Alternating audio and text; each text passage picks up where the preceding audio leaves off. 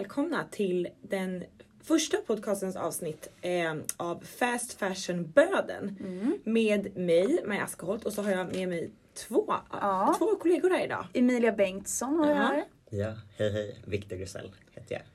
Och vi kommer i det här avsnittet att prata eh, och diskutera om textilindustrin och hur företag använder en retorik. Mm. Hur vi konsumerar och om det finns likheter i totalitarism och företag idag. Och om, du då, om vi kan hitta liksom totalitära drag i hur den globala textilindustrin fungerar. Men jag tänker Emilia, vill du kanske inte börja med att berätta hur den moderna textilbranschen ser ut idag? Ja men absolut. Eh, och till exempel då låga priser, konstanta nyheter samt höga omsättning är ett segment då just för fast fashion. Eh, tillverkning av kläder har tidigare varit baserat på just säsong och kvalitet. Men idag har produktionstiden för plagg pressats ner till två veckor. Och då pratar jag just då såklart om skiss till butik. Att modecykeln har blivit snabbare är en form av detaljhandelsstrategi där vi även kan se att priser och kvalitet har minskat. Eh, och fast fashion-företag som H&M har blivit kritiserade för denna typen av strategi och dess negativa eh, effekter som inkluderar miljöförstöring, kränkningar av mänskliga rättigheter och överdriven konsumtion. Eh, Men till det synes positiva resultaten av en sådan strategi är ökade vinster för återförsäljaren och arbetstillfällen för människor i utvecklingsländer. Men trots det så går det ju faktiskt att ifrågasätta H&M's beskrivning av det själva som ansvarstagande, hållbar och transparenta helt enkelt. Mm. Ja, Ja. Så det är den som vi kommer diskutera runt om eh, under det här avsnittet idag. Och jag nämnde lite det innan Viktor, men eh, totalitarism, vad, vad skulle du säga att det är? Vad är det? Ja, totalitarism är ju det begreppet vi kommer koppla modeindustrin till. Eh, Och totalitarism är en typ av styrelseskick som förespråkar en central och absolut makt eh, och som när den praktiseras endast tillåter ett maktägande parti. Mm. Eh, Och de mest kända exemplen då det är ju Nazityskland och Stalins Sovjet. Ehm, Och eh, den här typen av... eh, ehm, Det är en form av tyranni men den skiljer sig från tidigare former av tyranni genom att den har en mobilisering Mm, genom mm. massrörelser, det är hemliga poliser, koncentrationsläger och en väldigt aggressiv utrikespolitik. Mm. Ehm, Och vi kommer då basera den här podden runt eh, Hanna Arendt Precis. eh, som är en judisk eh, inflytelserik Mm. filosof och tänkare som skriver mycket om total- totalitarism. Ja. Eh, Och hon menar att en ytterligare stark skiljelinje då mellan tot- totalitarism och tidigare tyranni är dess fokus på att förstöra relationer Mm. människor emellan eh, och därmed skapa en typ av ensamhet eller isolering. Eh, Och hon beskriver liksom hur den totalitära politiken utgår från en idé om att skapa en verklighet Mm. ur en historisk eller naturlig lag. Att det är någonting som bara Mm. naturligt fortgår. Mm. Eh, och att i, den här, eh, i det här samhället då, så delas människorna upp i två läger. Antingen är du utföraren av det totalitära, eh, en bödel, eller så är du ett offer för eh, totalitarismen. ja, just det. Och att människans mångfald då i det här samhället förstörs i förmån för att skapa en enad människa, en människa med stort M. Mm. Mm. Intressant. Ja men verkligen. Och det är det som vi kommer, eh, det inleder vi den här, det här avsnittet med.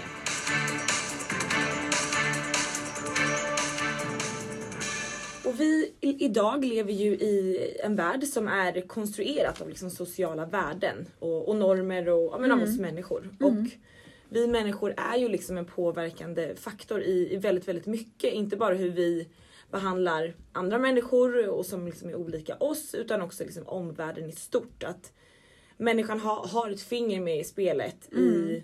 i, näst, i allt Ja. egentligen. All, allt som rullar idag är, är människan delaktig i.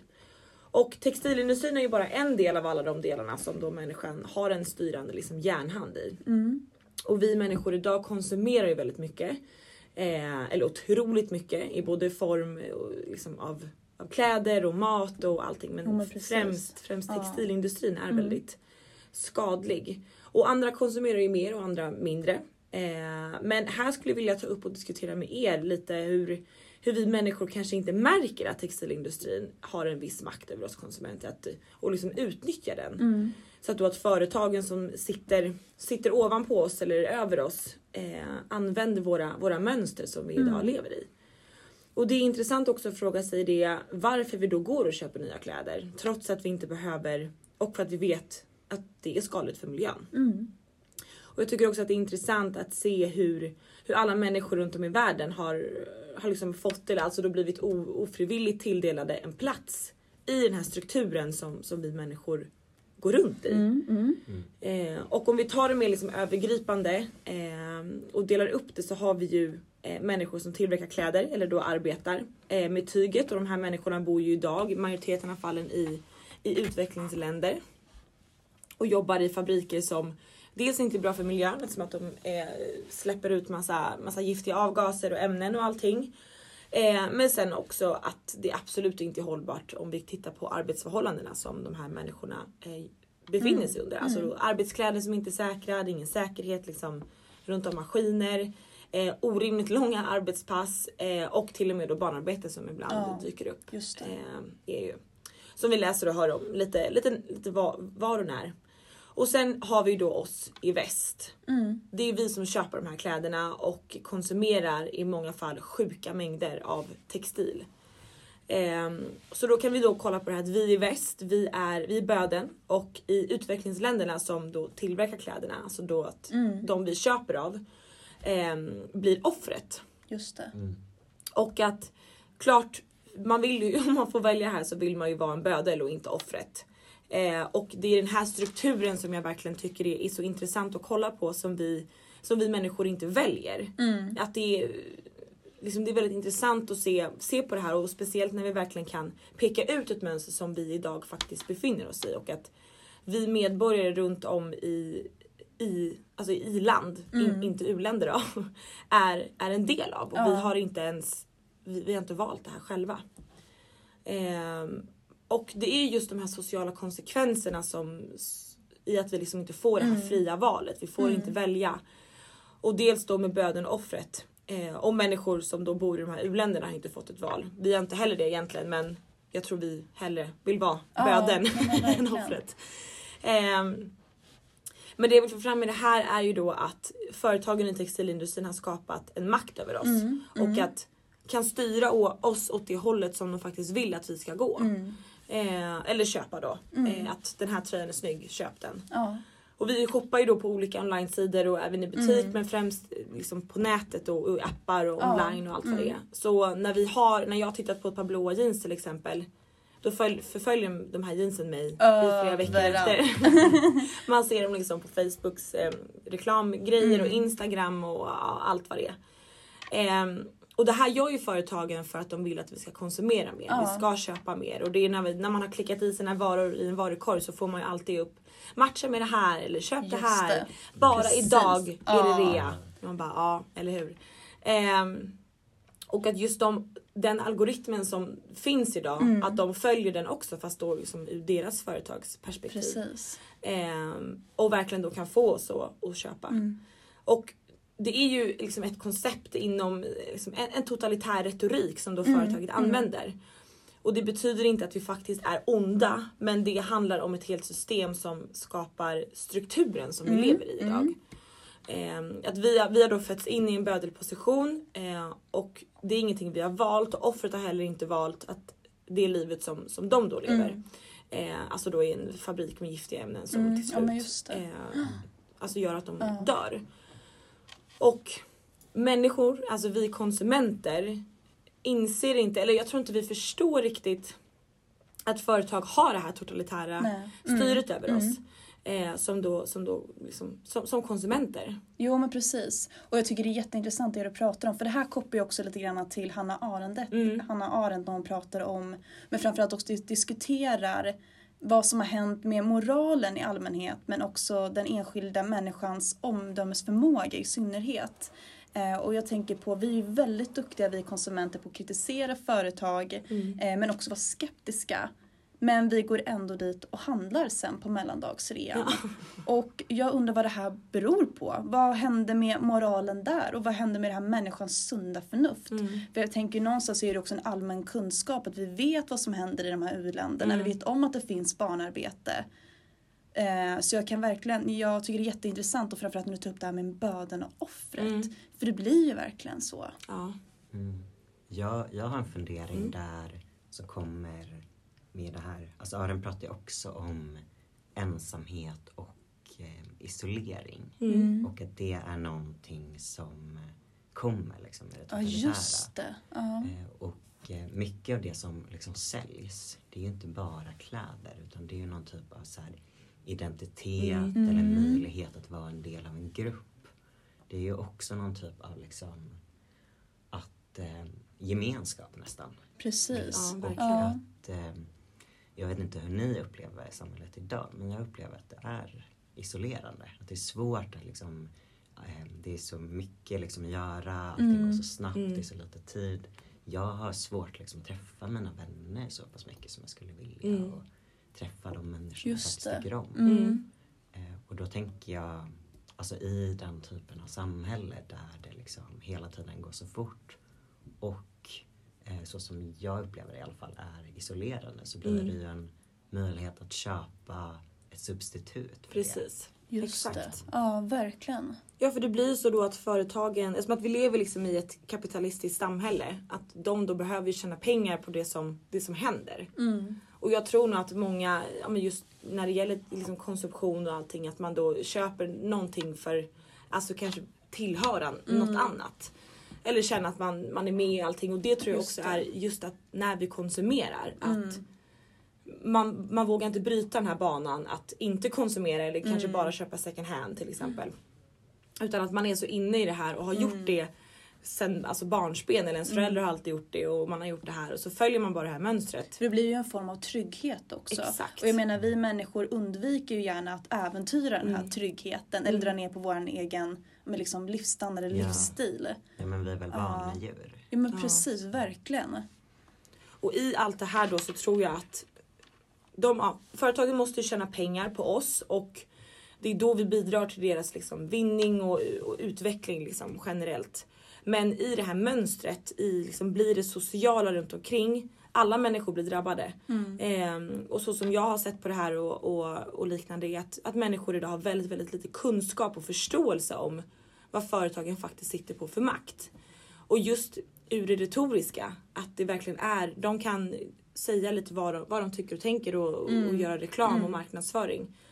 Och så sitter vi här och, och tar emot allt. Just. Ehm, ja, så det tycker jag är väldigt intressant att se. Deras retorik i, det, Mm. i totalitärt styre. Ja men Absolut. verkligen. Nej men så jag tror också att vi kommer diskutera lite längre fram i nästa perspektiv som Mm. blir den ekologiska dimensionen. Så häng kvar.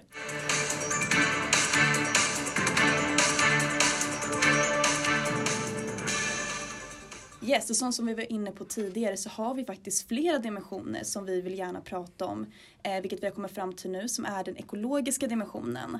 Eh, och klimatförändringar ökar befintligt och skapar svåra utmaningar för vår framtid. Till synes negativa resultat av fast fashion ur ett ekologiskt perspektiv är just den här överkonsumtionen vi har idag. Eh, miljöproblem som exempelvis isen smälter, havsnivån stiger och unika ekosystem dör ut är ett nära knutet problem som är just till överkonsumtionen vi har idag. Industrin är ansvarig för cirka 20 procent av det globala avloppsvattnet som släpps ut samt 10 procent av de globala koldioxidutsläppen. Eh, och för att sätta det här i relation utgör fast fashion mer miljöproblem än alla internationella flyg och charterfartyg idag tillsammans. Oj. Har ni hört något liknande? eh, och här gör, eh, görs det även en koppling till den sociala dimensionen som vi var lite inne på Mm. tidigare här. Eh, att människor som lever i de här uländerna är mest utsatta för de här klimatförändringarna. Eh, och enligt Naturskyddsföreningen beror detta på att globala uppvärmningen sätter press på naturresurserna i vår värld. Och konsekvenserna av detta är extrem torka och höjd vattennivå. Eh, för att alla ska kunna försörja sig är behovet av naturresurserna mycket stort och människor i fattigdom har mindre möjlighet att anpassa till de nya förhållandena. Mm. Ehm, och sen så finns det såklart inte bara negativa aspekter just med fast fashion som påverkar i den ekologiska dimensionen utan det finns ju också till synes positiva. Erbjuder reparation av plagg som har gått sönder. Till exempel då Maja har ett par Mm. byxor gått sönder så kan ju du faktiskt gå in och lämna tillbaka dem Mm. och använda dem igen. Till exempel om man klistrar på nya lappar eller sy om. Eh, och detta betyder då nödvändigtvis att du inte behöver köpa nya plagg. Och detta är både bättre för din egen plånbok men också miljön. Eh, och H&M använder sig även av gamla textiler för att producera nya, så kallad second hand. Eh, och när vi återanvänder plagg så sparar vi upp till 97% av den energin som istället hade kunnat använda på att göra ett nytt plagg. Vilket bidrar till en minskad användning av kemikalier och vatten. Eh, och de som har snävare ekonomi kan också köpa plagg med högre kvalitet men för lägre pris. Mm. Eh, och jag tänker att jag skulle ju kunna sitta och prata här hur länge som helst om olika siffror om hur fast fashion faktiskt påverkar, eller den här Mm. överkonsumtionen påverkar vår miljö idag. Men där skulle jag verkligen vilja koppla tillbaka till det sunda förnuftet för jag tänker det är ju en allmän kunskap Mm. men ändå så går vi iväg och handlar så mycket Mm. kläder som vi gör och vad beror egentligen det på? Men du var ju inne lite på det här Mm. innan nu, det här kring det positiva med fast fashion. Att, eller med alltså, den indust- alltså, textilindustrin Mm. överhuvudtaget. För att det, gör, det har ju skapat jobb till människor. Verkligen. Eller, alltså Mm. både för oss här i, i Sverige och i väst. Mm. Men sen också för dem då där nere. Även fast det inte är det hållbara. Mm. Men det är ändå det är jobb som kommer då gå förlorade. Liksom. Men finns det någonting annat eller någonting mer positivt med alltså fast fashion ur då mer ett hållbart Mm. ekologiskt perspektiv? Mm. Det jag skulle säga är att jag har ju varit lite grann inne till exempel nu på H&M's hemsida och sökt in på deras ruta som heter just hållbarhet. Där de skriver om massa positiva saker de gör för att hjälpa just klimatet men också den sociala biten. Mm. Eh, och det, det första jag tänkte på är att vi konsumenter möts av otroligt mycket information. Och där handlar det ju också om att vara källkritisk. Och jag vet ju själv hur vi människor fungerar och jag vet ju själv hur jag fungerar. Att jag är ju väldigt lat. Eh, och jag orkar inte läsa igenom all den här informationen. Eh, och jag tänker om det här är också någon form av strategi för till exempel H&M Att de Mm. vet om att konsumenterna inte läser igenom allting och därför också lätt kan komma undan. Då vi spontant kanske tänker men gud de har så mycket här de skriver. Hur ska jag kunna ifrågasätta dem? Eh, och där kommer man kanske också in på det här perspektivet om greenwashing. Vi ska inte gå djupare in på det idag. Men jag tycker att det är väldigt intressant. Och frågan är faktiskt om de gör ett bra miljöarbete eller om det händer någonting annat bakom stängda dörrar. Mm. Mm. De har ju ehm, lite, alltså jag upplever att mycket av informationen som Mm. finns på eh, H&M's hållbarhetsflikar är rätt vag. Att det handlar Ja. mer om visioner. Och Mm, det här Just är, det. ehm, alltså att det handlar liksom Mm. inte jättemycket om vad de gör. Mm. De har ju Mm. lite om vad de gör. ehm, mer konkret. Mm. Eh, Och då är det ju dels den här uh, att det går att lämna in gamla textiler, den här Precis, återanvändningen ja, som vi exakt. pratade om. Eh, och sen eh, nämnde du ju också eh, reparation som jag faktiskt inte hört om innan och inte Mm. sett heller när jag kollat. Nej, precis. Men jag tycker att det är väldigt intressant just när det kommer till alltså, fast fashion och Mm. eh, reparation. För Ja. att det är ju kläder som inte är så bra kvalitet till att börja med. Som kanske är sydda på ett sätt där eh, sömmarna vrider sig Mm, för att det. det, de har liksom Ja. Mm. inte lagt tygen rätt till att börja med. Eller där liksom trådarna går upp för att de inte har sytt liksom Mm. Just ordentligt. Ja. Eh, och där tygen är liksom inte tillräckligt hållbara så att det lättare blir hål och Mm. lättare slits ut. Eh, och vissa av de grejerna går ju inte att reparera. Nej. Eller även om Mm. man reparerar dem så går det väldigt snabbt sönder igen. Mm. Eh, Så att jag tycker att det är, vad ska man säga, det är lite märklig... eh, De säger lite emot sig själva på Ja. något sätt. Och lite det här med om man då ska som du sa Mm. du, att du aldrig har sett det. Alltså i deras Precis, butiker. nej, nej. Eh, jag har heller aldrig sett, jag, jag visste om att de hade det, jag lä- Mm. läste det på deras hemsida. Och jag tror att de har det på någon enhet som de har liksom. Men Det är också varför har man inte det då i alla Ja. butiker eller varför ska man då marknadsföra det Ja. och så blir det liksom Mm, ingenting. ja men verkligen. Och att man då, ja men man, då kanske de liksom har deras egna cykel i allt det Mm. att de producerar sämre kläder och så ska Mm. man lämna in det och sen så när man väl är på butiken så får man, eh, så vill man gå in och shoppa. Mm. Liksom. Det blir ju lite så Ja. precis. Ja men exakt. Ja, Nej, men jag tycker det är ett jätteintressant ämne att diskutera det vidare Mm. om och jag vill verkligen höra vad du ska säga nu Viktor om det ekonomiska perspektivet.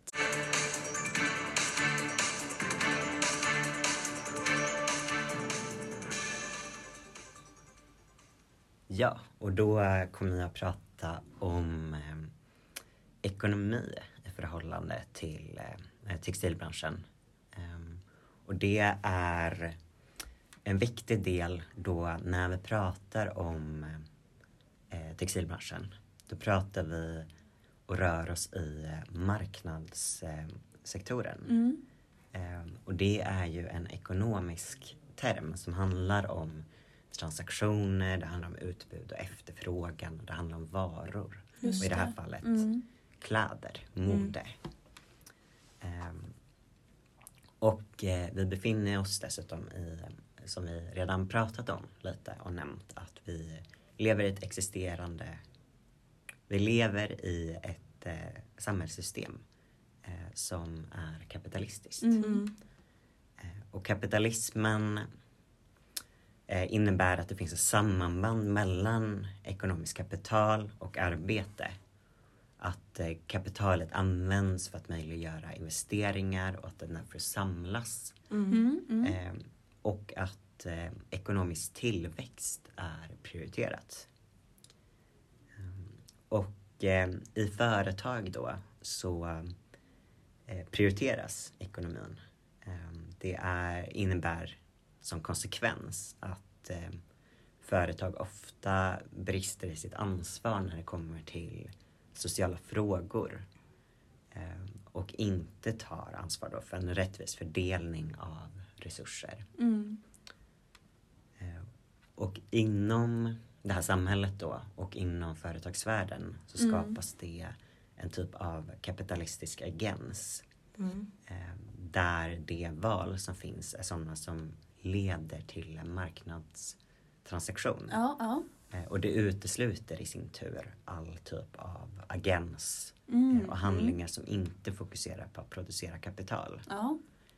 Ehm, Och ett sånt företag då som eh, upprätthåller eh, den här typen av hegemoniska kapitalistiska diskurs är ju H&M eh, genom, alltså vi kan ju se det i deras hållbarhetsinformation och Mm. deras eh, ensidiga liksom, deras fokus på eh, konsumtion Mm. som en lösning på miljöproblemen. ja, just det. Ja. Eh, och eh, genom att de bara fokuserar på det Mm. och inte lyfter några alternativa sätt eh, som går emot Mm. eh, det här då så blir ju alla idéer som går emot ekonomisk tillväxt också osynliga. Ja. Ehm, och inom H&M så finns det en underförstådd tanke om att fast fashion kan vara en del av den här framtiden. Mm. En Mm. hållbar framtid. Eh, och de beskriver på sin hemsida att de trender som är värda att följa är liksom trender som handlar om att vårda, om att återvinna, Just det, om att återanvända. eh, och någonting som de eh, konkretiserar bland annat med sitt insamlingsprogram. Mm. Där man får poäng då för att lämna in oönskade textilier. Mhm. Eh, grejen med det här programmet det är att det inte uppmuntrar till mindre konsumtion. Utan eh, poängen blir ju att när du lämnar in textilier Ja. så får du bonusrabatter. Just det. eh, Som du sen Mm. kan använda för att köpa nya kläder på H&M. Ja. Eh, Så det blir liksom en lösning snarare kanske för samvetet. Ja. Att du Mm. liksom kan lämna in dina Det känns kläder. bra liksom. Ja, det känns Mm. bra. Och sen kan du köpa nytt och slippa liksom den här skuldkänslan. Och den här trenden då som de uppmuntrar till att, liksom, att vårda, återvinna, Mm. återanvända är ju inte direkt någonting de lever upp till i praktiken då. Utan det blir ju Mm. väldigt mycket nytt. Gud, nytt. ja. För där kan jag ju känna igen mig lite själv för jag samlar ju på mig massa poäng och så mår jag ju lite bättre för att jag lämnar in lite gamla textiler där. Men jag tänkte också Victor, jag har en liten fråga till dig. Ja. Eh, och den här kapitalistiska agensen som används inom fast fashion-företag för att legitimera dess verksamhet. Kan du se några likheter där med totalitarismen? Eh, ja, nej men absolut. Framförallt liksom i den här typen av, eh, alltså att det beskrivs som det enda möjliga. Ja, just det. Att det är liksom det naturliga som måste hända. Att det naturliga är att Mm. vi ska köpa oss bort liksom från eh, klimatproblemen. Mm. Vi ska köpa oss bort från att folk har de här dåliga villkoren. Eh, samtidigt så eh, är det också värt att tänka på att företagen har ju absolut ingen eh, övergripande absolut makt över oss. Mm, det är inte eh, omöjligt att prata om andra alternativ. Vi kan ju sitta här och prata Ja. om det här Ja, nu till precis. exempel. Ja. Eh, Men däremot så finns det ju en väldig obalans i hur Mm. mycket resurser som eh, vi, liksom, om vi tänker vi är från civilsamhället då, Mm. eh, hur mycket resurser vi har att prata om det och bemöta det som modeindustrin säger och gör Mm. i förhållande till hur mycket resurser de har att göra olika hållbarhetsrapporter som Mm. ser väldigt bra ut och pumpa ut reklam och så Ja. vidare. Ehm, Det är väldigt intressant det där Mm. med, som du säger, vi kan ju sitta och prata om, de kommer ju liksom inte in och säga att vi inte får prata om nå- någonting liksom. Men ändå att man kan finna de här liksom strukturen, de här liksom likheterna i att vi inte riktigt egentligen vet eller att företag, eller företagen har liksom en liten makt på oss. Ja, men jag tänkte bara en oss. sån här grej när du pratade tidigare om de här jeansen. Ja. Man, vi kan sitta och prata på gud jag är så sugen på att köpa såna här riktigt snygga blåa jeans. Och sen så förföljer det en en hel vecka. Man Ja. hittar på Instagram eller man hittar på Twitter eller vad det nu kan vara. Det blir också lite så att det, ja, De har oss. ju- de, de har oss. Nej men det är lite den känslan Ja. kanske. Mm, ja men verkligen. Jo, nej men absolut. Ehm, och sen finns det ju också, alltså förutom det här då med ehm, eh, vad ska man säga, att, att det blir den här eh, begränsningen i att det här är det Mm. enda, eh, enda valet. Mm. Så finns det ju också en typ av skapande liksom av ett, en, liksom, ett enskilt ideal av Mm. hur Ja. vi ska vara. Mm. Eh, och då, alltså det har ju alltid funnits inom modebranschen den här eh, fokusen på smala och snygga och muskulösa Just människor. det. Eh, så, även om det idag finns ett större fokus på mångfald av kroppar. Ja. Eh, men en sak som är liksom extra stark det är ju den här fokusen på att vara rik. På att liksom Mm. ha resurser. Att Mm. se liksom väldigt fräsch ut. Att se väldigt Just så det. här, Mm. uppfriskad, eller uppfriskad är väl kanske inte rätt ord, men att man har liksom eh, nyklippt hår Ja. och man har smink och Ja. man har liksom eh, snygga kläder som är sydda för att Mm. passa ens kropp perfekt. Mm.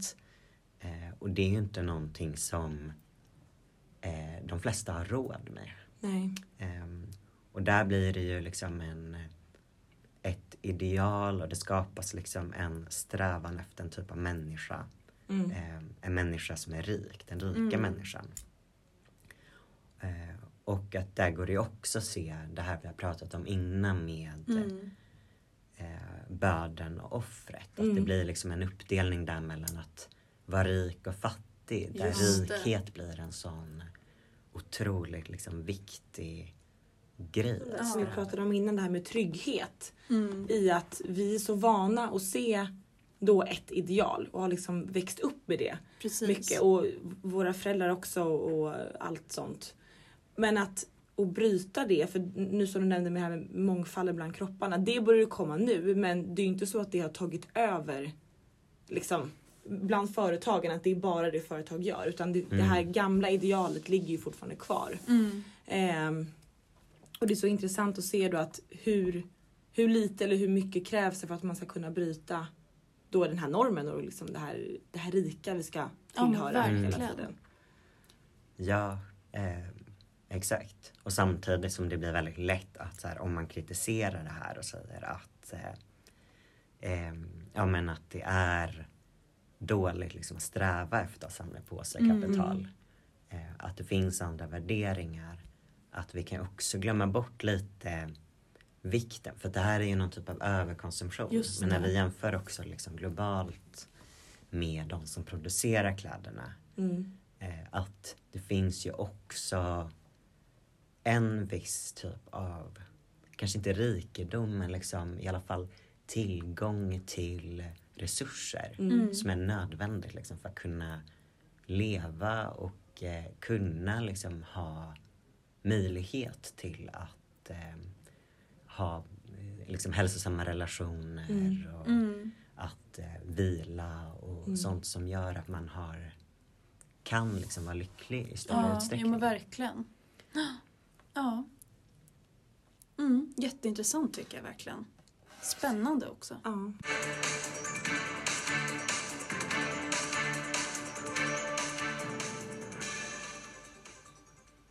Men hörni, det har blivit dags för oss att, att knyta ihop den här säcken. Ja. Och, och ja, det här har varit så intressant att sitta och diskutera det här med er och prata om det här.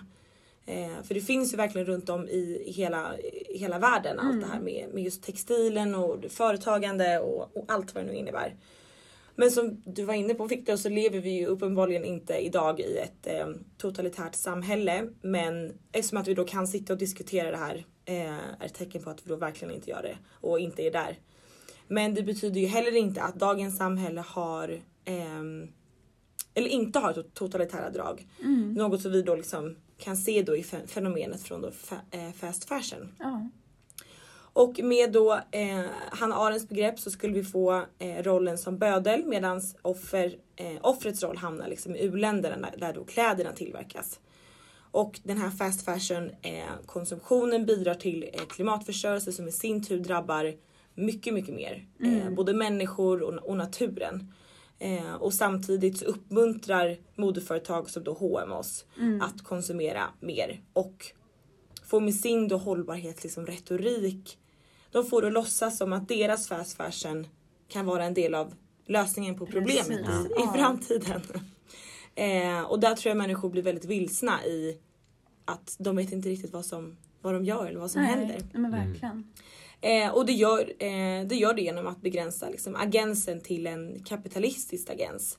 Eh, där, den enda, där den enda möjliga valen är just valen mellan olika typer av konsumtion. Ja, Ja. verkligen. Och tack också att vi fick komma idag. Ja men tack själva hörni. Ja, tack.